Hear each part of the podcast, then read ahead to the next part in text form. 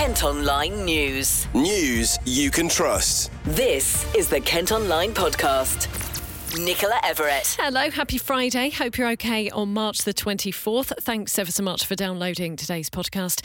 Coming up, we've got the latest on the Manston Airport saga as plans to reopen it are delayed again. You can hear from the Morrisons worker hoping to be the next singing sensation. Plus, we catch up with Gillingham striker Tom Nichols ahead of this weekend's game. But first up today, a Gravesend mum says her son has been mentally scarred after he was threatened with a knife at a youth centre.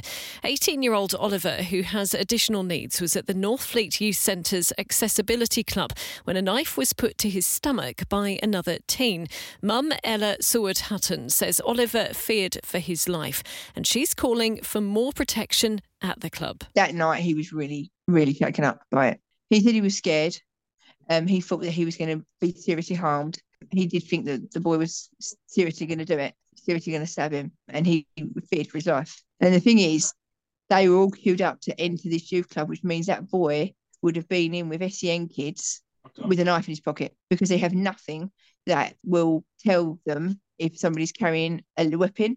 So, like the, the people there, all the children there, and the adults there are basically really vulnerable because any kid could walk in with anything a gun, knife, anything and they'd have no idea because they haven't got a wand because they're not allowed to use and they aren't funded for an archway. It feels like I can't keep him safe outside the house. That's what it feels like. Are you worried for yourself at all as well? Yeah, but I've always been worried. I've never gone out after dark on my own, ever. So I don't think being with a man, being a woman with, with, on your own or anything like that is, is safe at all. Unless you're out in a group, I don't think it's a good idea in Gravesend at all. Have you seen Have you seen a change in Ollie since what's happened? He's very quiet, and he did say to me, "Why? Why was it done?" I "Don't know, babe. I don't know. I can't give him an answer to that, and that's what upsets me the most is that I can't answer him why it happened, and I can't stop it from happening again. If that boy is still out there, there is a chance that that will happen again, and I can't do anything about it. So I've got to stop him having freedom because one thug has decided that he wants to take a knife out onto the street and potentially, or threaten at least, to use it. You just don't you just don't like hearing about these things, do you? Really, it's No, but I think there's not there's not enough awareness. People think, oh yes, he had a knife, he was he was threatened. But if it actually happens to your child, you then tell me that it's not a big thing. Let it happen to your child and you tell me it's not a big thing. If it's a fear of God into you, as soon as someone says your son's had a knife pulled on him, you know, you go into mama bear action and you will put your life on your line for your children. there aren't any words really to put to it. Saying it's a very bad situation is not even It's just the thing it is, right? If that kid had that knife in his pocket when he walked into the youth club, not only are the kids in danger, the adults that work there are as well. They need something to give them some sort of protection, whether it be an arch or a wand or something. They can't rely on kids telling them that they've got something in their pocket. I mean, you know, what kid is going to tell you? None. Not one. It just seems crazy. That's the only protection that they have is to ask them if they've got a weapon on them. Well, police have arrested a 17 year old. He's been released on bail while investigations continue. And this is what the council have said to us in a statement. We are aware of an incident that took place in a car park close to Northfleet Youth Centre prior to its opening and before any staff were present at the site. On their arrival, staff ensured all young people present were safe and well, and the matter was reported to the police. The council continues to support vulnerable young people through regular and focused group sessions. Kent Online News. Other top stories today, and a man's appeared in court charged with firearms offences after being stopped and searched by officers in Chatham. The suspect was spotted on Boundary Road in the town yesterday. The 39 year old is accused of having crack cocaine and cannabis. Police are investigating after cars were vandalised in Deal. Windows of vehicles on Mill Road were smashed, while others parked in Robert Street, Somerset Road, Manor Road, and Gladstone Road were also damaged. Two people have been treated by paramedics after a barn caught alight near Tunbridge Wells. The blaze spread to nearby buildings on Hutton Oak Road in Hawkhurst yesterday evening. Eight fire engines were called and crews spent nearly 12 hours tackling the flames. Police in Sussex are offering a £500 reward for information that leads to the arrest of a man with links to Tunbridge Wells. Curtis Harrison has violated the terms of his release from prison. The 22 year old had been jailed for breaching a restraining order. Now, with just a few days left to have your say on plans to close 35 children's centres in Kent, parents have been telling us about the impact it would have on them. A protest was held outside County Hall in Maidstone yesterday while bosses discussed the issue. Heidi Taylor takes her seven month old son to one of the sites near Dover. It's just ridiculous the fact that it's even been proposed because it's a real lifeline for so many mothers. Um, Blossom in Walmer is aimed at zero to eight year olds. So that's a huge amount of, of well, a huge demographic, really. I myself go there with my son, Rowan. Um, he's now seven months old. We've been going since he was born. We use the we use so many services there like the health visiting services, the baby groups there, the sensory room, which only opened in December. Myself and a lot of other mothers use these services. The fact that it's closing is just, I mean, where do I even start? You know, we'll lose such a lifeline and with such a community. It helps mothers and, and fathers, but it helps us get out the house with our babies for like health reasons, mental health reasons, and just to socialize. So losing losing that is just it's just a it's a shock to the community. The council say shutting some buildings will save them millions of pounds, but insist services will still be provided elsewhere. A consultation closes on Sunday and a final decision is expected next month. Kent Online reports. Now, a decision to allow another judicial review into plans to redevelop Kent's Manston Airport have been described as disappointing. A company wants to turn the site into a cargo hub, but some residents are concerned about the impact on the environment. It's a saga that's been going on for many years, and to explain what's happened, here's our business editor, Chris Britcher. Manston Airport is seemingly a never ending saga. Closed in 2014, there are currently multi million pound plans to transform the former MOD site into a thriving air cargo hub by the site's current owners, a company called River Oak Strategic Partners. They say it will create thousands of jobs and bring much needed industry to Thanet and East Kent as a whole. They've also hinted that, if a success, somewhere down the line commercial flights could resume too, but as it is such a significant project, and this is where it gets a bit complicated, it needed what is known as a Development Consent Order, or DCO.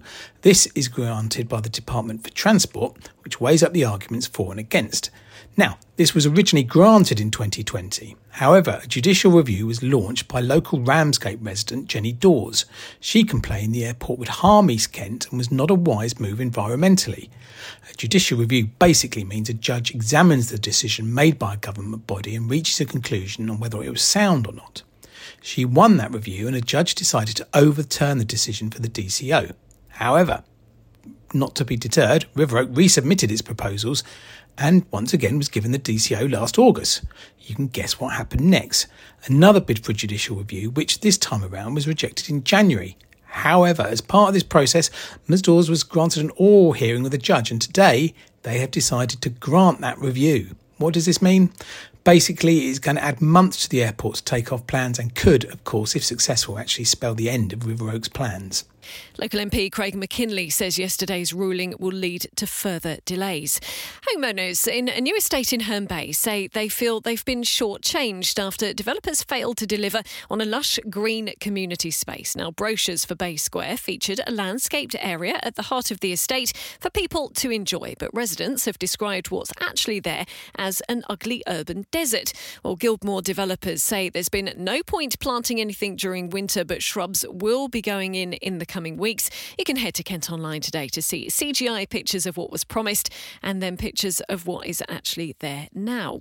A Greenhithe mum has been forced to leave her home after a fire destroyed the kitchen. The blaze broke out at the property in Stone on Tuesday as she did the school run. The council have moved her to temporary accommodation in Erith. Friends are now trying to help with the cost of getting her daughter to school.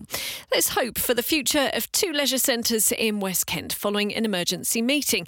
We told you earlier in the week how sites in Sevenoaks and Edenbridge have been forced to temporarily close after the company that runs them went into liquidation. Well, the local council has now approved a budget of nearly £2 million to help reopen the facilities. Kent Online reports. New regulations are going to be in place for buskers in Rochester High Street in a bid to attract what's being described as a better class of musician to the town. Street entertainers Will be handed a code of practice that will set out where they can busk, how long they can perform for, and how often they can return. The guidelines are currently just in the draft stages, but if they do prove to be successful, we're told they could be rolled out across other parts of Medway.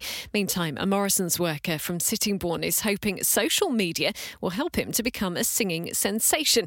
Rhys Davies has only previously sung to colleagues and customers at the store, but they encouraged the 20 year old who lives in Rainham to perform for charity and posted about him on Facebook. He's since had hundreds of likes and positive comments and has been speaking to our reporter, Ben Austin. I was in year three and there was this big thing where like at school we all used to sing in uh like assembly and then we all tried to get into this choir thing where we all went on a school trip sadly i actually didn't get picked even though the majority of the year three did get picked and there was like five of us who didn't so after that i just started singing all the time and i just kind of just enjoyed it more and then by year six uh, I remember just in assembly once, I was just singing, and one of the teachers just looks over to me and just goes, Rhys, is that you singing? And I was just like, yeah.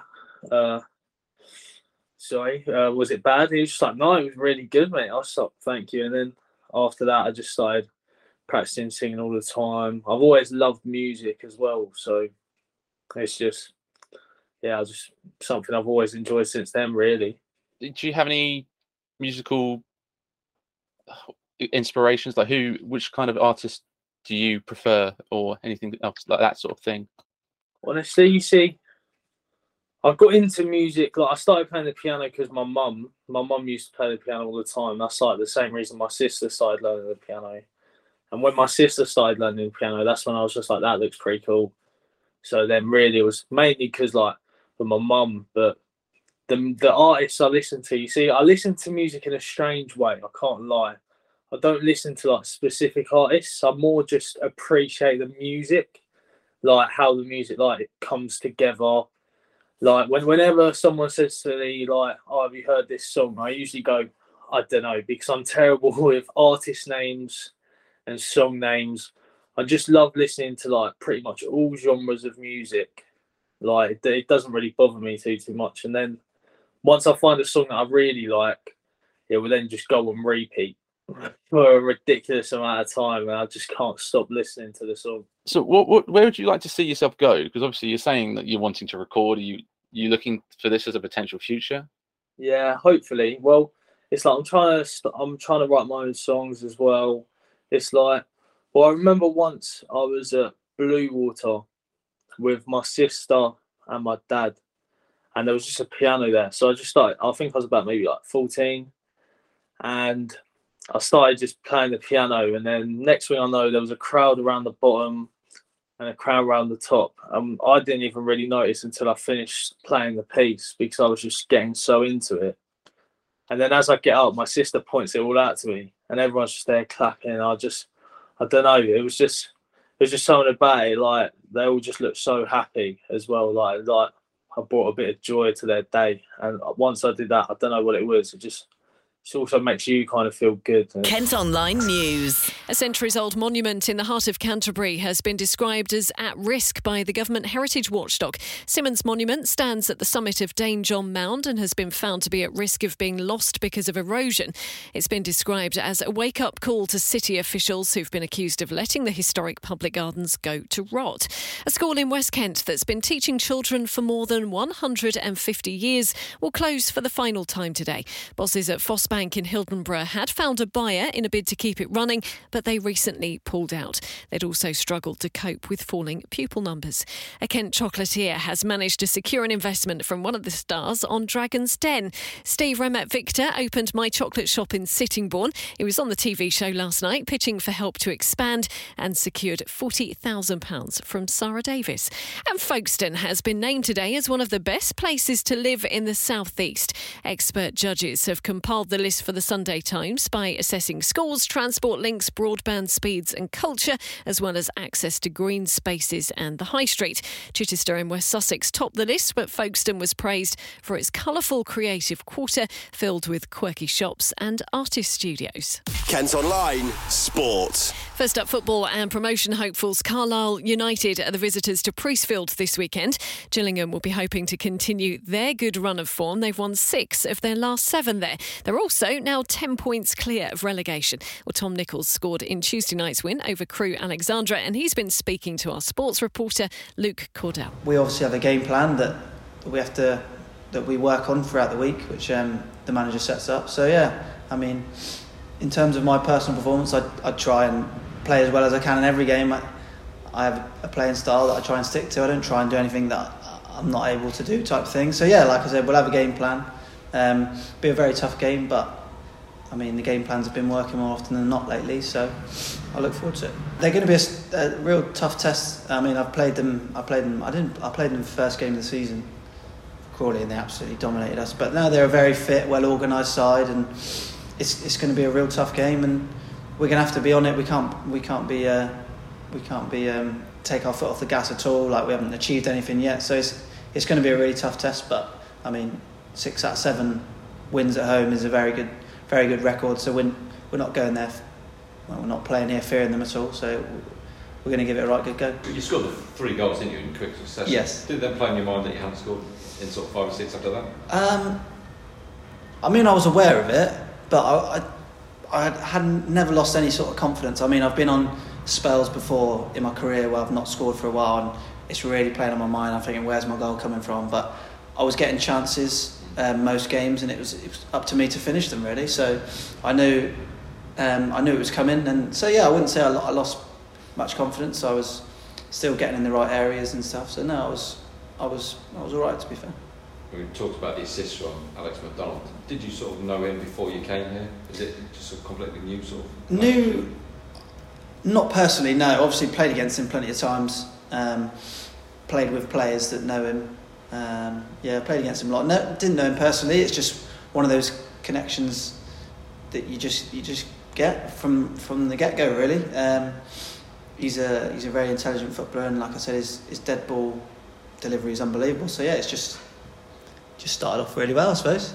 It must be quite nice for him if, if you're making that space for him to put the ball into, I suppose. Yeah, I mean, we both benefit. He's he's picking up assists and I'm picking up goals. Um, so yeah, we, we both benefit from it. So I'm hoping he's enjoying it as well. You, you've had a few assists yourself. I think it's four goals and four assists or something like that. Your record so far. You must have been quite pleased with your overall contribution. Uh, yeah, it's been a good start. Um, it, it's it's been a good start. I, I just could have been better, really. Like it, I've missed a few chances here and there. So yeah, it's it's been a good start, but there's lots that I can improve on. Um, that's all it's been is, is a start. So yeah, I'm looking forward to to getting more really, and then building into next season as well. Carlisle are currently third in League Two. Kick-off tomorrow is going to be at three. You'll be able to follow the match action at Kent Online. Plus, we'll have reaction to the result in bulletins over on our sister radio station KMFM on Sunday. Ice hockey and Kent's Invicta Dynamos are in cup final action this weekend. They take on Chelmsford Chieftains over two legs. The first is at the ice rink in Gillingham on Saturday. And a former Rochester schoolboy will be playing for Oxford University in the varsity game at Twickenham this weekend. Michael Fanker went to the math school and used to play for Medway Rugby Club. He'll line up to take on Cambridge Uni on Saturday. Well, that's all from us for today. Thanks ever so much for listening. Don't forget, you can follow us on Facebook, Twitter, Instagram, and TikTok. You can also get an update of the top stories direct to your email each morning via the briefing. And to sign up to that, you just need to head to kentonline.co.uk. Whilst you're on the site today, you can check out the latest review from our secret drinker. Hope you have a fantastic weekend. We'll be back with the podcast on Monday. News you can trust. This is the Kent Online Podcast.